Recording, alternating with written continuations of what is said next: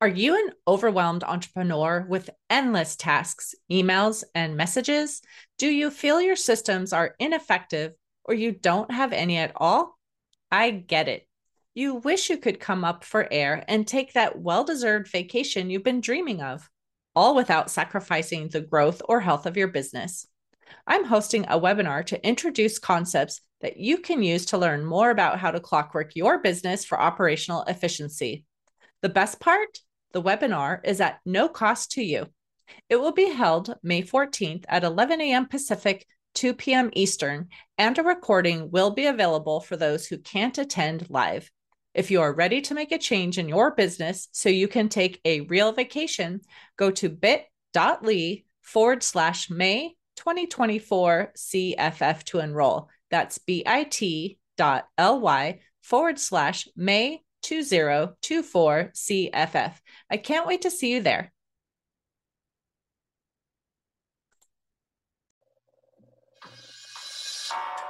Welcome to Biz Help for You with host Candy Messer. Entrepreneurs like to focus on the big picture, like profitability, success, and a smooth running organization. There always seems to be those little things like taxes, employee compensation, laws, regulations, and more.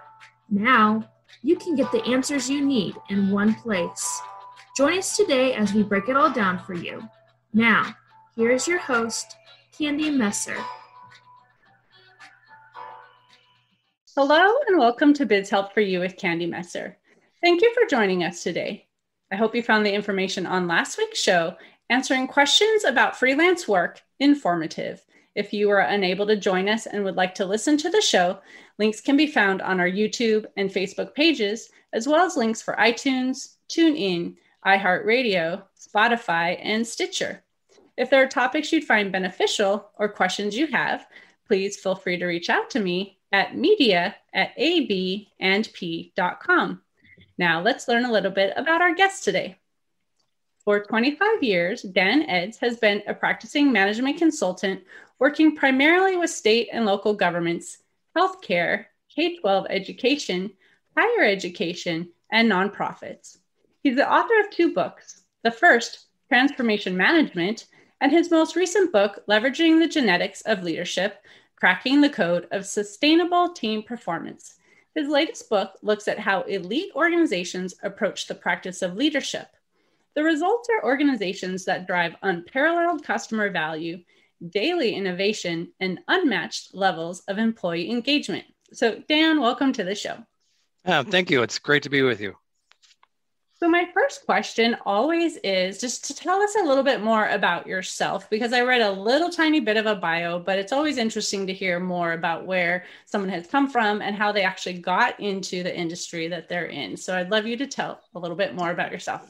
Sure. Well, um, I didn't go to school to be a management consultant, and uh, it, it, sort of found me. Um, actually, a, a, friend of mine called me one evening and said, um, "I have this." Uh, he was he was the business manager of a fairly large school district, and um, he said, "I have this in-plant print shop. I don't know. I don't know what to do with it." And I was in the graphic arts business at the time and um, I had finished my MBA about a year and a half before, and the kind of a downturn in the economy, I couldn't couldn't even buy an interview, let alone a job. and and um, so uh, I went and visited with him in his office. I didn't. I had no clue what he what I what he wanted. I didn't know if he was looking for if, you know if he wanted me to apply for a job or what. Mm-hmm. I finally figured out what he wanted was a uh, was an, a consulting engagement and so, um, no joke, I quoted him twice what I thought he'd be willing to pay, and he paid it. So nice. that, that That's launched, always a blessing. yeah, that launched me into the consulting gig, and that led from one thing to another thing to another thing and to another thing. And then um, uh, about four years ago, um, I was doing a lot of uh, work with lean process perfor- performance um, organizational performance, um, financial performance. And uh, I had a couple of experiences that really got me to, you know, sort of one of these like aha moments where I thought, what else? There's something else going on here than just process improvement and and uh, organizational performance. And one of those was um, with a large state agency. Um, annually, this agency licensed and regulated 450,000 healthcare providers, and um, they were a certifiable mess.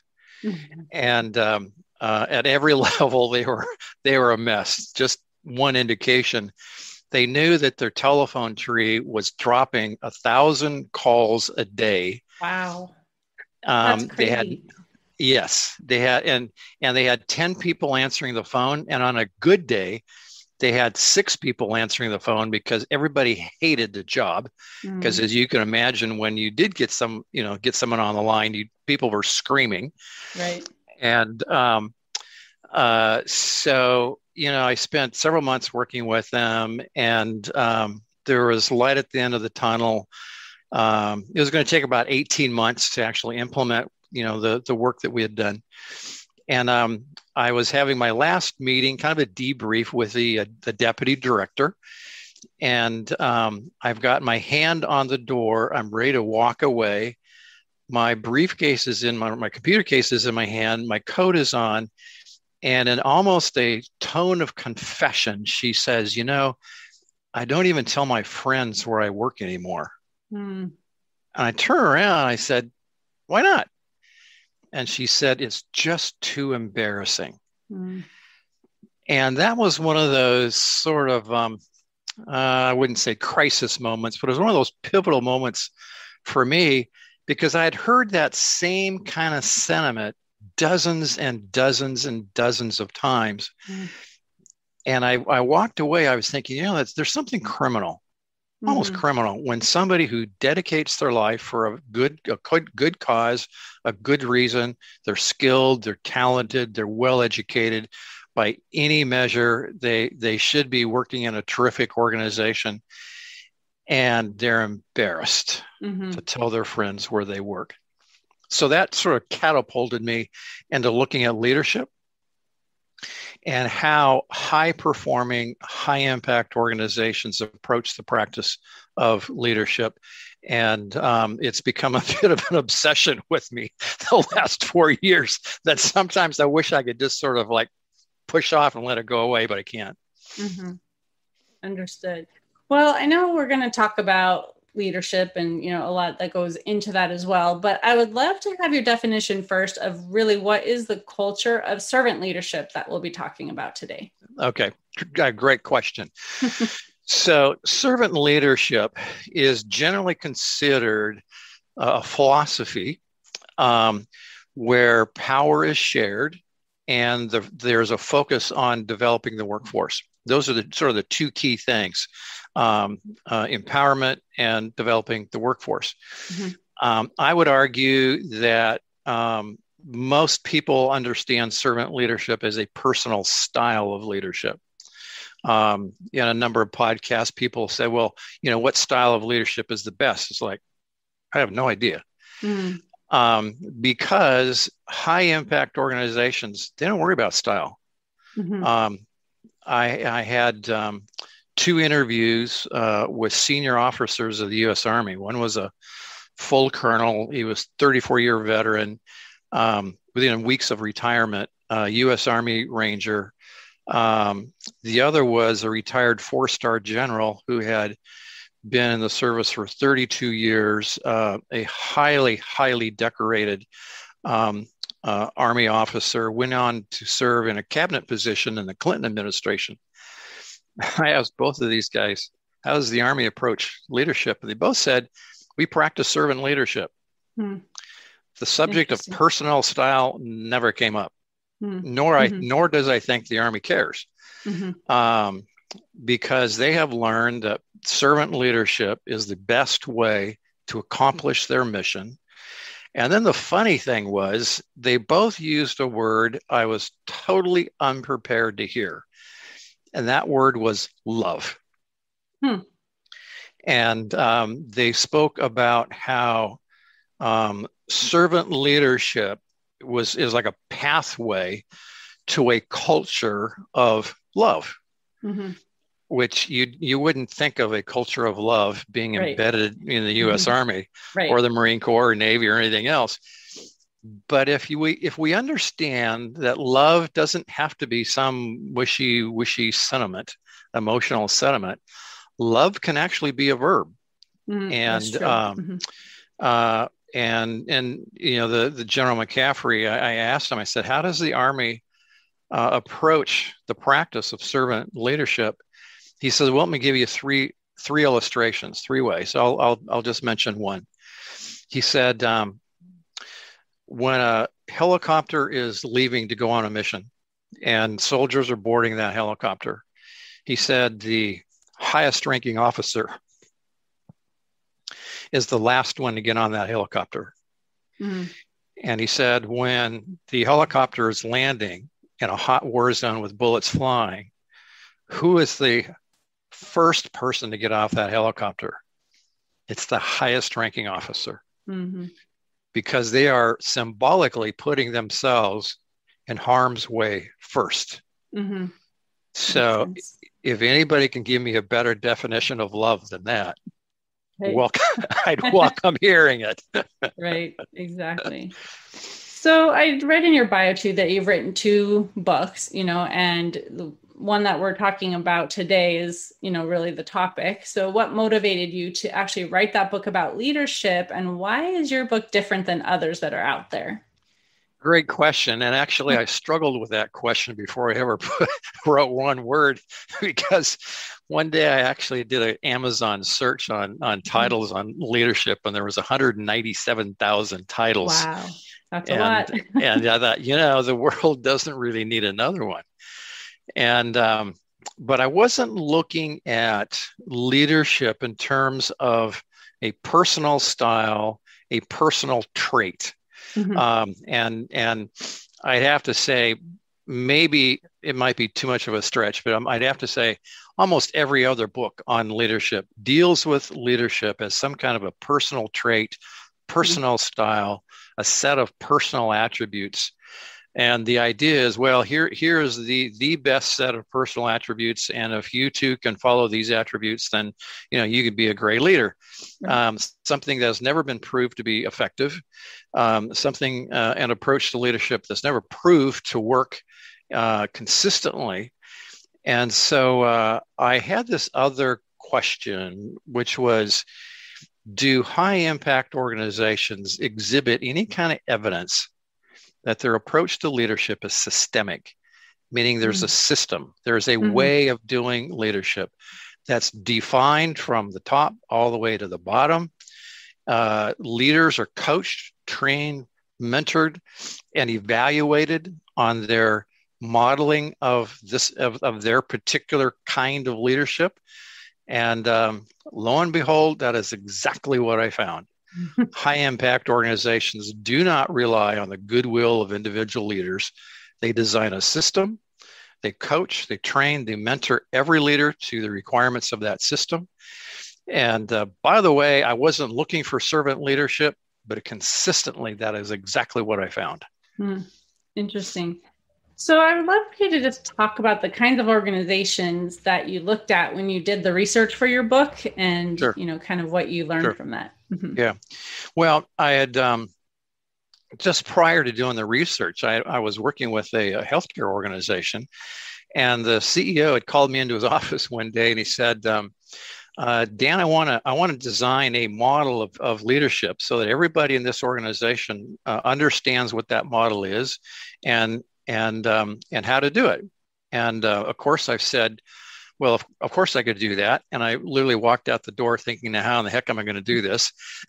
and, but this is that's what we card carrying consultants do. We figure mm-hmm. we say yes and then figure out how we're going to do it later on. Um, but uh, I walked away from that engagement uh, realizing that it was the most impactful engagement of my career. Mm. In, in, fact, uh, the last day I, I, was meeting with the senior leadership team after about nine months working with them, a woman who is the chief nursing uh, officer in the organization, and by any by any given measure, uh, personally a terrific leader. Um, she had, uh, you know, she had started out as a nurse, you know, rose up through the ranks, and um, you know, she was personal for me. She was just personally a delight to work with. Mm-hmm. And after about nine months, we had this model laid out on a wall, you know, big graphics all over the place.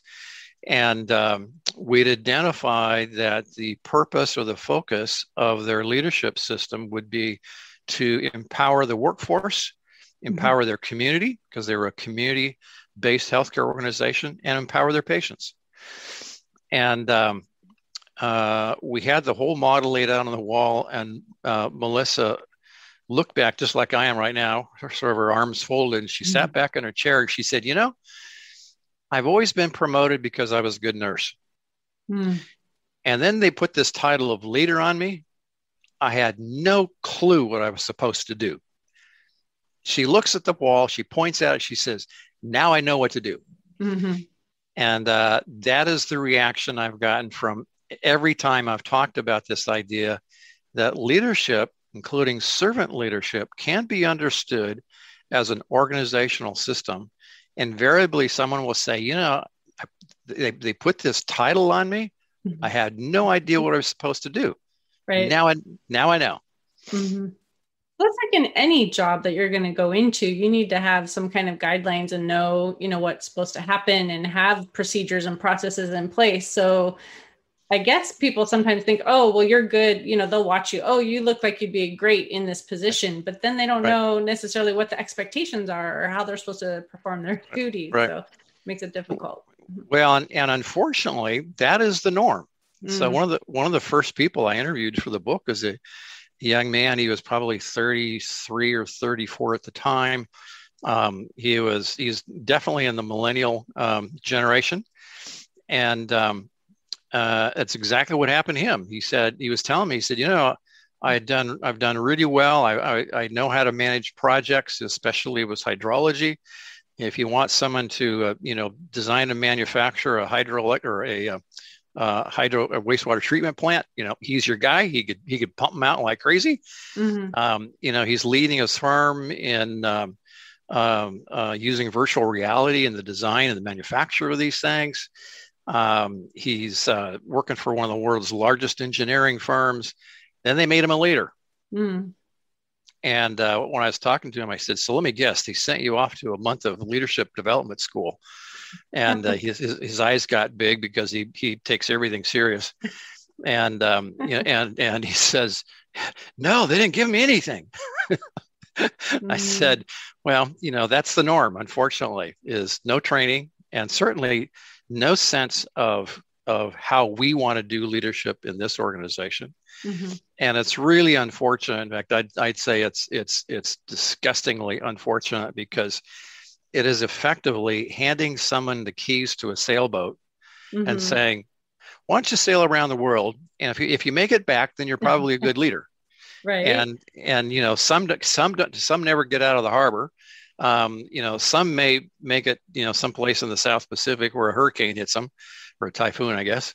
Mm. And um, you know, one or two will actually make it back, having achieved the objective. But a whole mm. lot of people are going to drown in the process. Yeah. And the the cost of that, I think, is catastrophic. Mm-hmm. So, when you were going to write your book, how did you determine the organizations that you were even going to research? Yeah, great question. And um, you know, because I was, I, I, had sort of started out with a healthcare mindset. That was kind of where I started, mm. and I, I, quickly realized, well, um, it's got to be broader than that. So. Mm-hmm. I, I started out looking or got looking for organizations that had done something remarkably well for a long period of time. Uh, which really excluded technology because so many technology firms are, are relatively young. Right. Um, I also excluded looking at financial measures of, per, of performance because they're too easy to manipulate, market driven, mm. you know, every, everything else. Um, and, and besides, not too many organizations are really going to open up their, their, you know, their checkbook for you to review. So I ended up looking at things like um, uh, employee engagement, uh, employee safety. Um, uh, I looked at a lot of organizations that practice lean. Um, uh, because a I, I understood the language, I could talk with them, um, and and organizations like like the military who's been mm-hmm. practicing mm-hmm. outstanding leadership not that they do it perfect but right. they've been you know they have been practicing outstanding leadership for a long period of time mm-hmm. so that was that was really the key i wasn't looking for an organization that had done something special for two or three years mm-hmm. you know i was looking for organizations that had done something special for 5 10 12 15 20 years or more or longer Right. Which means they had to be well known and in, you know, otherwise how would you even know to find, you know, them like, oh yeah, they're great at XYZ. So they had to be probably, you know, bigger organizations that have been in the news for positive reasons, you know, over the years. Well, yes, yes and no. Um, um, uh, but actually, you know, it was, it was interesting. You know, you, you meet people on airplanes or walking mm. down the street or, you know, at, at a at Fourth of July picnic. And and you tell people what you're looking at and they go oh. And uh, and actually this is what happened one time. Uh, this guy says you know i'm he's a marketing guy. He said you know i'm working with this organization. Um, he said you know they haven't raised their prices in 20 years. Oh wow. And um, so that got my unusual. attention mm-hmm. Yeah and um, and he said they're really good so i looked them up found out that they have a tour well, that wasn't quite true. They do raise their prices, but they um, they are uh, they have 200 employees, and um, just as an example of their level of engagement, and they they, they intentionally practice servant leadership. Um, 200 employees on their own initiate a thousand to 1250 Kaizens or process improvement initiatives on their own hmm. um, not driven by you know the CEO, the CFO, or whatever. Um, and each one saves the company about a thousand dollars a year, wow. which is the equivalent of four to five percent of gross sales each and every year. Hmm. And they're extracting that kind of waste out of their out of their system. So they have enormous flexibility in pricing, what to do with that extra value, what to do with the extra money that it saves them. Um, and it means that they have people who don't quit. Mm-hmm. And they, employees feel valued because their feedback is being listened to and implemented on the spot. Mm-hmm. Yeah, and it's and it's in fact when I was I was sitting in my car one morning eating my my morning drinking my morning latte, and I'm getting ready for my my tour of the facility, and I'm watching people come and you know come into the door. I'm thinking, this is really strange. Everybody is smiling. happy to come to work. I know. It, there, mm-hmm. it, it, was really, it was just, it was like, it was stunning. I mean, I've walked mm-hmm. into the front door of a lot of organizations. I've never found one where people are always smiling just walking mm. in. Nice. I bet that was a wonderful experience. it was actually. mm-hmm. Well, kind of along that lines, and you know, you talked about empowering your staff and allowing them to make decisions and things. And sometimes, you know, that's a little bit hard to do. So, yep. how did the organizations that you research, how did they actually implement that so they could empower their employees? Yeah, great question. Um, and you know, we all talk about empowerment and got to empower people, and then most of us turn right around and take that power right back again. Mm. And um, uh, what I found was uh, nothing that was hard, nothing that was complicated, uh, nothing that required a PhD in organizational design or or advanced degrees in anything. It was very very simple, yet and sometimes scary um, activities.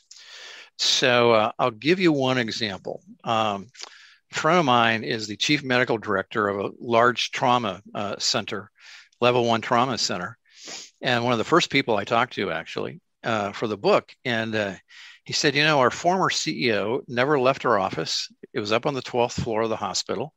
He said, I'm one of her senior leaders. I never saw her.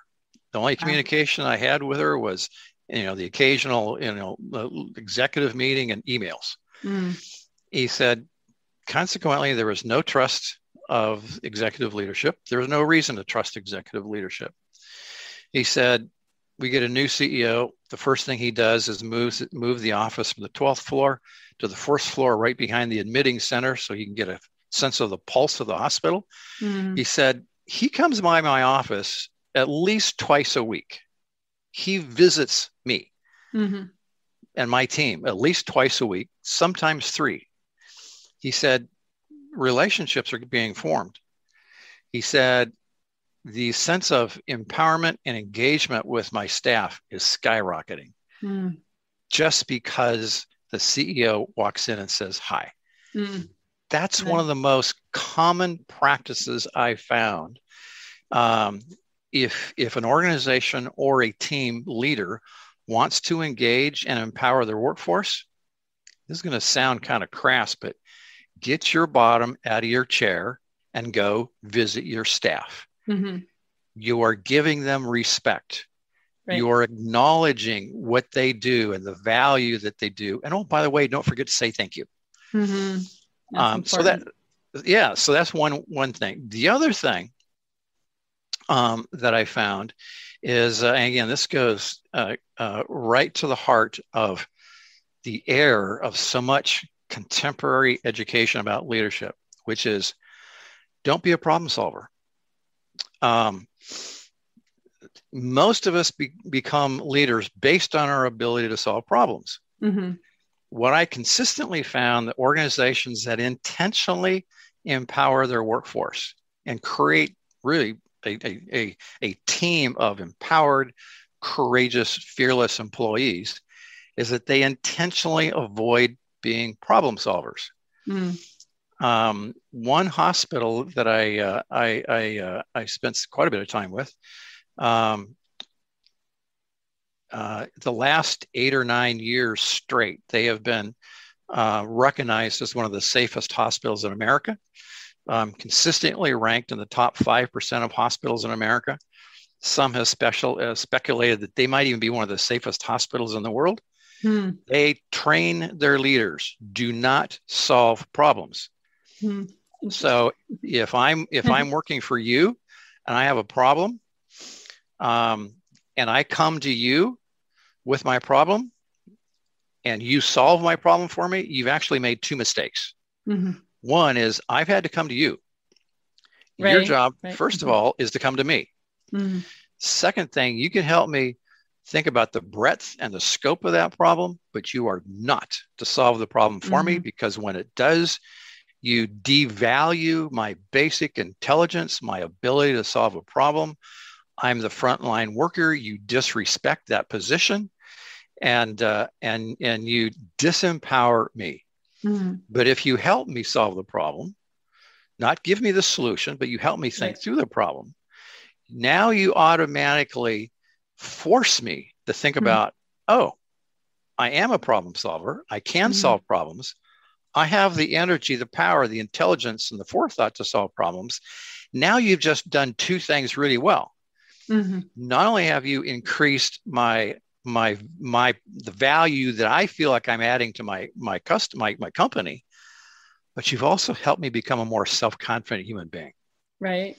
Mm-hmm. And, and so you you not only have have made me a more valuable employee. You've helped me become a better, more self confident, more self empowered human being. Mm-hmm. So that, are they are they asking their employees and let's say when this is happening and someone comes to them are they saying like okay well let's think through a couple of possibilities of a solution you know and then making them like say that or do they have them go back like instead of doing it right then do they have them go back and say, okay, I want you to go back and think about it. And then why don't you come with me some, some ideas? Like, what are some examples maybe of what leaders are doing so their employees yeah. can come up with those solutions? Yeah. Well, the, the training for leaders is would be to help a subordinate think through the scope of the problem, the breadth of the problem. So I think it'd be safe to say they would take that you know the your the, your first approach would be mm-hmm. okay let's think it through who else is going to be impacted by a solution you know let's think about some of the uh, the, the, the possibilities for solutions.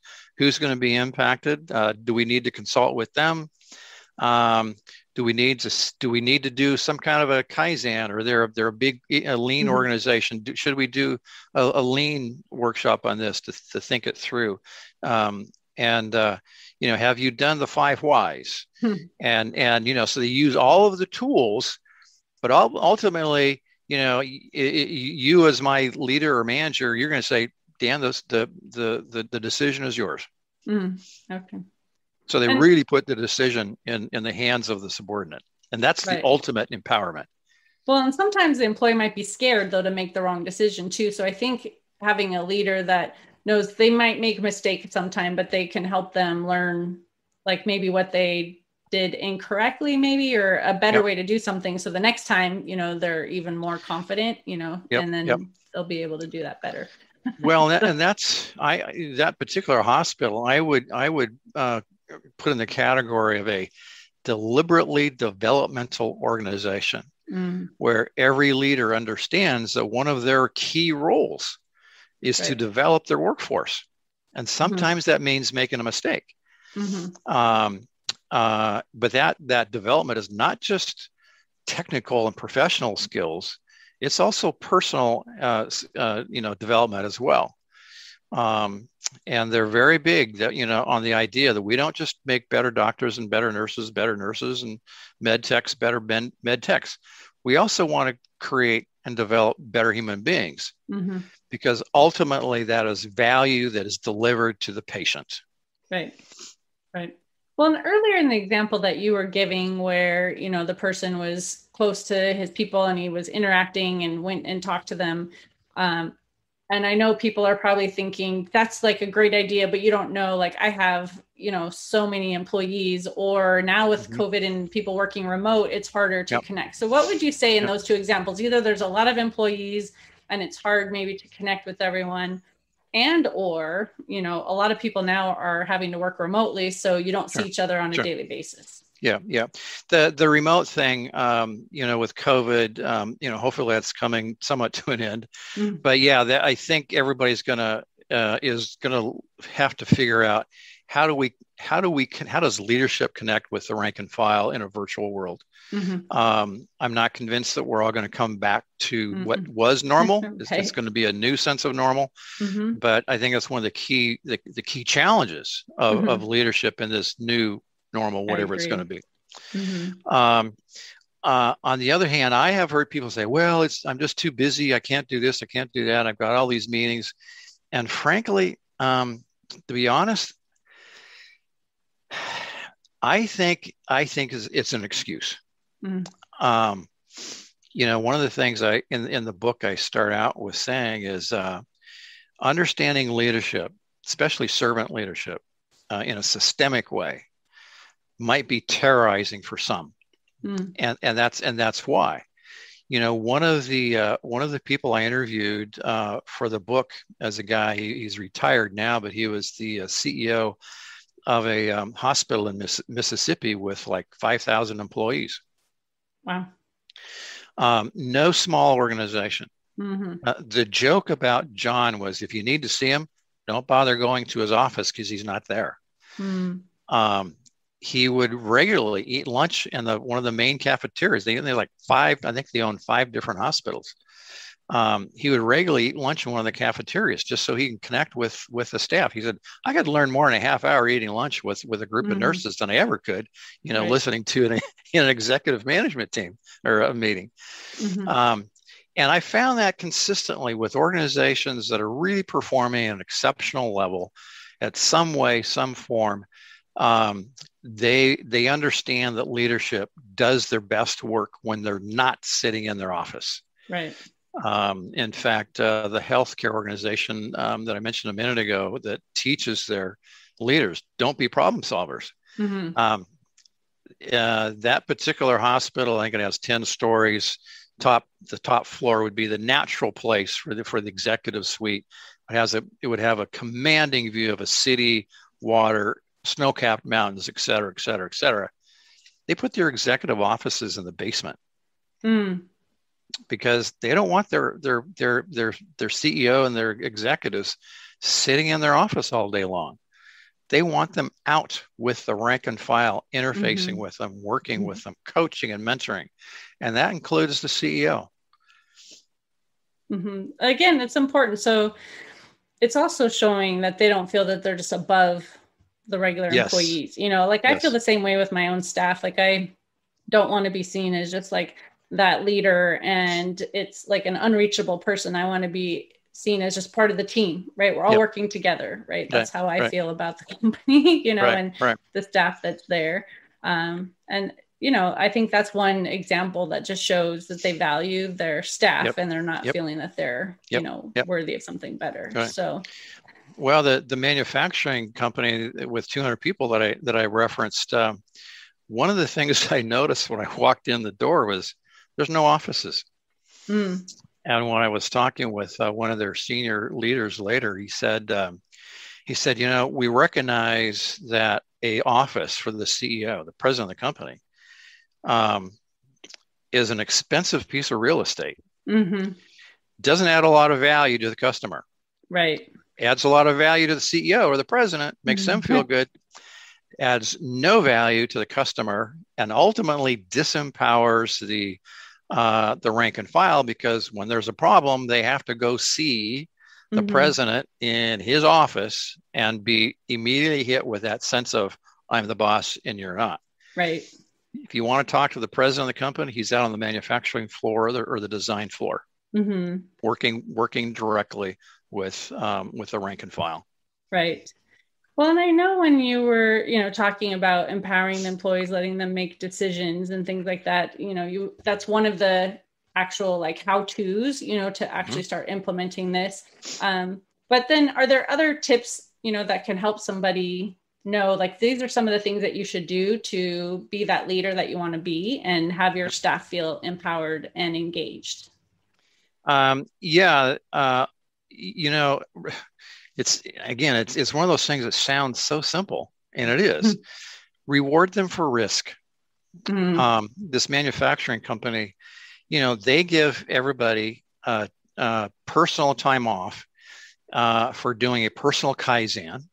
Uh, mm. That's that's going to save the company a thousand bucks, and uh, they want that the process of kaizen so embedded into the culture, the DNA of the organization and their people that they give their people personal time off if the kaizen is for the company mm. or for a personal kaizen.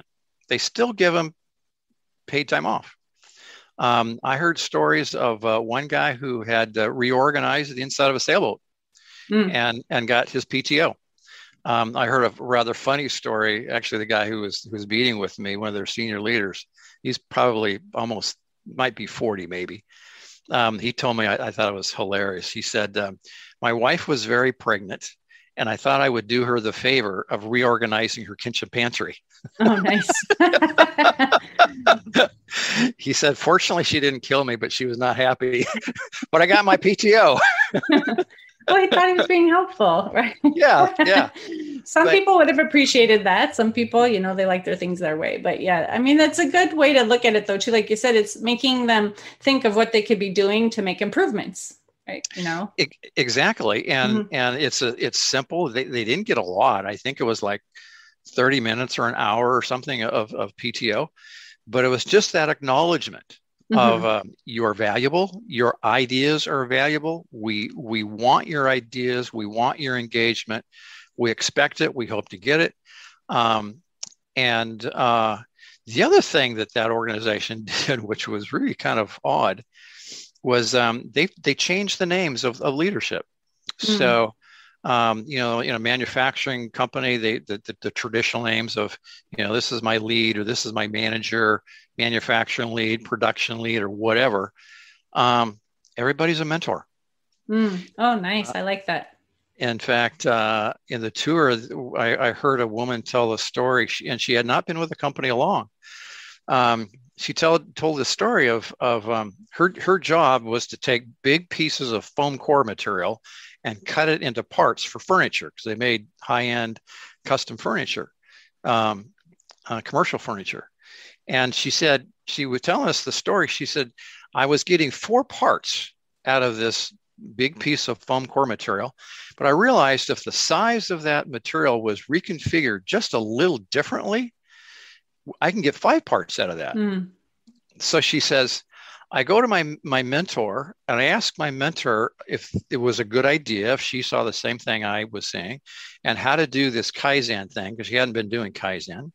And so, and but every time she used the word mentor, she'd sort of go like this. Mm-hmm. And, and and and and right next to her, there was another woman standing there who was very quiet, didn't say a word.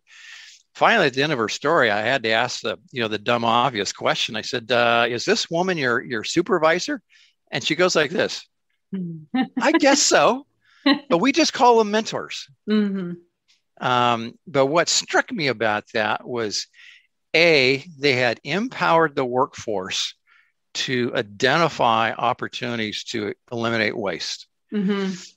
And to even take that a step further, they had um, taken uh, the traditional role of the leader manager as kind of a traffic cop mm-hmm. and made them a mentor to their subordinates which meant which you know the title means my job mm-hmm. is to support you as right. the frontline worker it's the ultimate empowerment.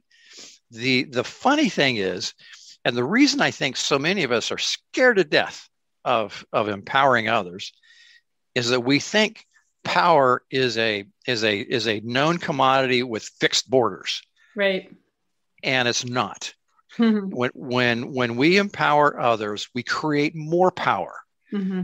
we don't lose any power of our own right. but we create more power for the organization to perform mm-hmm. and that's a beautiful thing when you see it in action exactly well, I know a lot of businesses will say like they have like core values and things like that too. And of course, as individuals, we have values. So, where do the values kind of play into that whole concept of servant leadership?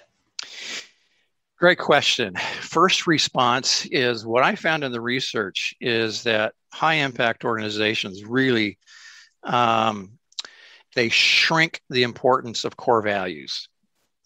They raise the importance of foundational behaviors because they recognize that behaviors, behavior especially of their leadership, that the, those behaviors is the values modeled in a human in a human sense.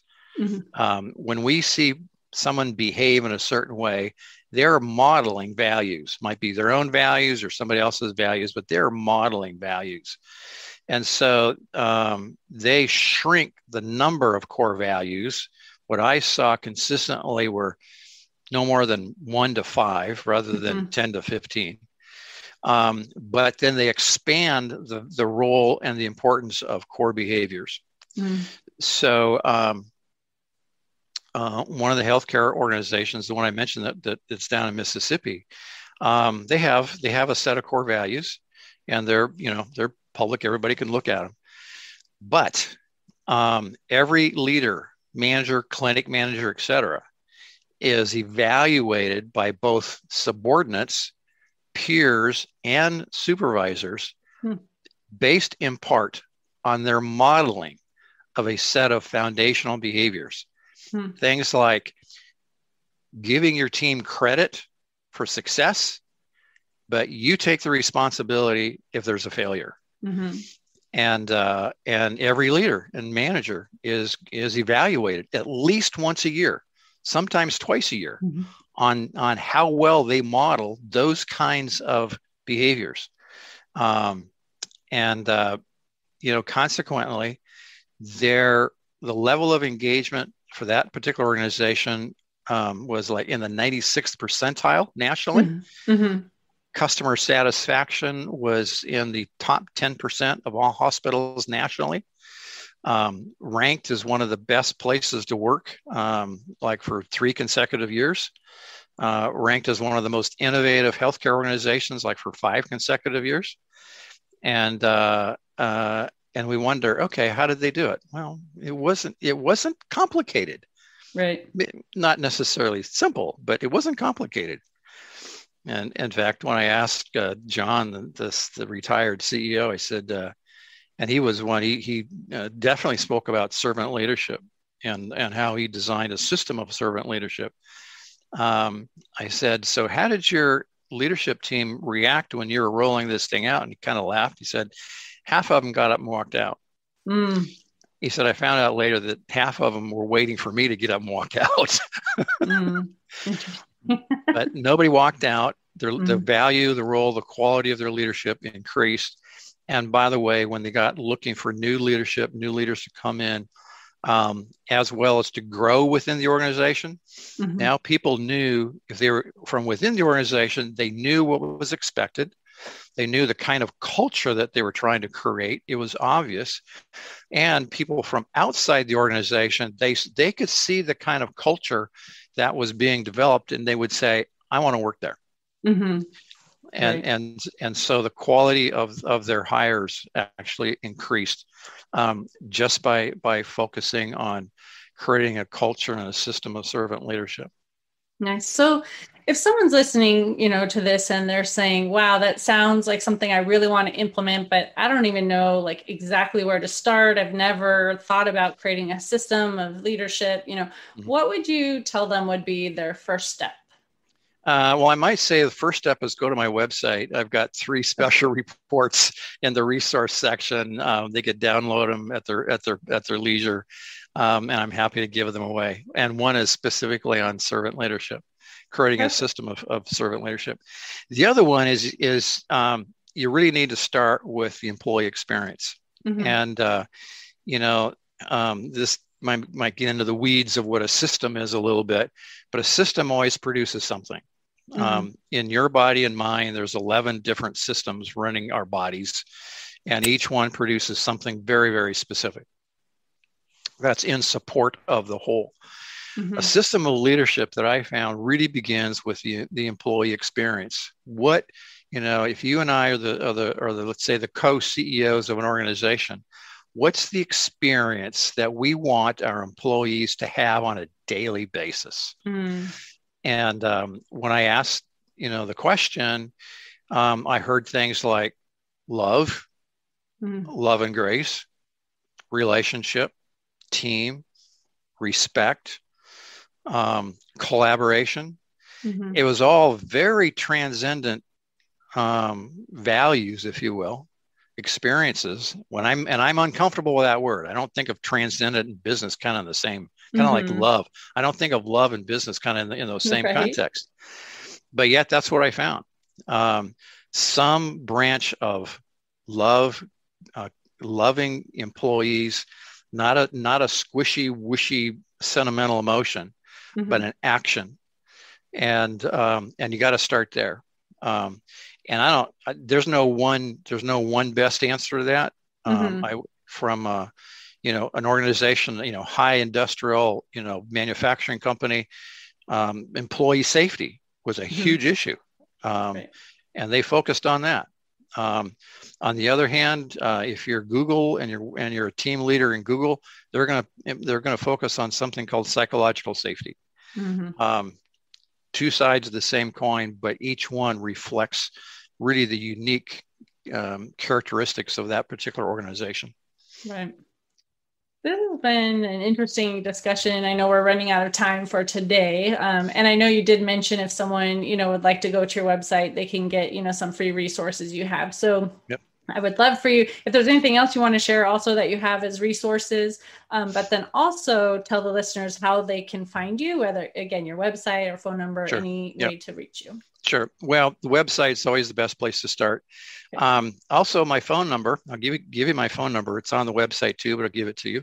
It's uh, 425 269 8854. And my policy is I will give anybody who wants to call and talk about leadership and culture um, a minimum of 30 minutes. And if they want to go an hour, that's fine too. Nice. After an hour, and we may have to talk about something else. But yes. uh, I'll, uh, I'm, I'm, happy to speak with them. I'm happy. To, I do. Um, I'm starting to do more and more uh, leadership events for organizations, um, uh, virtual, and uh, when we get out of this virtual um, environment, uh, hopefully, uh, you know, more in person, where we spend maybe an hour or two, and uh, really working through what is a what is a leadership culture look like, how to mm-hmm. design mm-hmm. culture. I use culture and leadership almost synonymously because they're two sides of the same coin. Mm-hmm. You can't have a good culture without good leadership. The result of good leadership is a great culture. Um, and so call me, uh, send me an email. Um, look at my website. I've got I've got a blog there, and I've got uh, special reports. One on servant leadership, one on uh, uh, uh creating a culture of of a fearless a fearless organization, and the third one I forget at the moment. um, so, what is your website? Like Daniel, the address? Yep, yep. Daniel Edds, E-D-D-S dot com. Okay, just, very just, simple. Just mm-hmm. very just simple. Name.com. just my name.com. Yep. Perfect. Yep. Well, I want to thank you, Daniel, for being a guest on my show today. And I want to also thank the listeners for tuning in. I hope you found this topic interesting and that it answered some questions about designing your system of servant leadership. If you have any additional questions or comments, be sure to reach out to Dan at any of the links that he shared, or you can reach out to us at media at abandp.com. And would you please share our show information with those you know? I'd really appreciate your support. I hope you can join us for next week's show. Failing doesn't make you a failure. And please remember you can connect with us on Twitter, Facebook, and LinkedIn. And my website is www.abandp.com. And you can also find the links posted on iTunes, TuneIn, Stitcher, iHeartRadio, and Spotify. Until next time, have a great week. Thank you for listening to This Help for You. Please join your host, Candy Messer, again next Tuesday. Have a terrific week.